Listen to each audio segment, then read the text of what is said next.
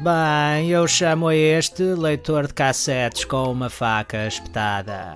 Brilhante. Visionário. Tenho de tê-lo. Diz-me quanto custa. Sei lá, para aí 13 bilhões de euros ou assim. Eu dou-te 4 bilhões.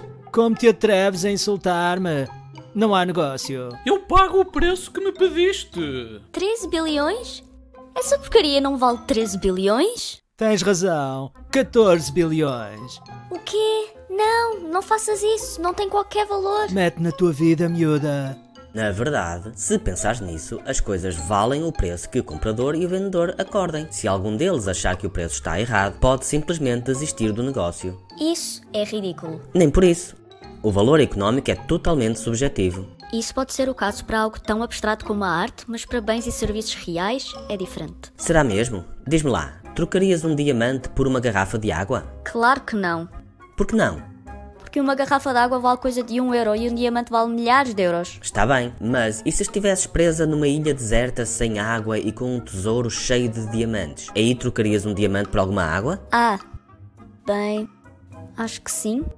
O valor de bens e serviços muda. Na cidade tens monte de água sempre que precisas, mas os diamantes são raros e bonitos, então quase não dás valor à água, mesmo que precises dela para sobreviver, enquanto os diamantes são considerados muito valiosos. Mas no deserto não tens água e não podes beber pedras brilhantes. Está bem, mas continuo sem perceber como é que alguém pagaria 13 bilhões de euros por um leitor de cassetes com uma faca espetada.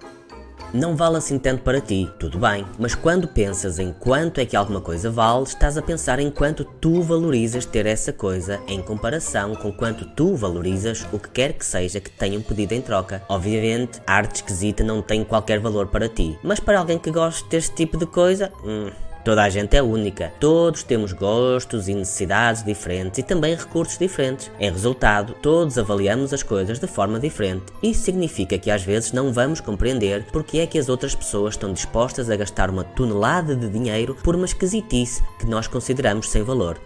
Já agora, por que é que fizeste isso? Na realidade, estou só a fazer um teatro demonstrativo.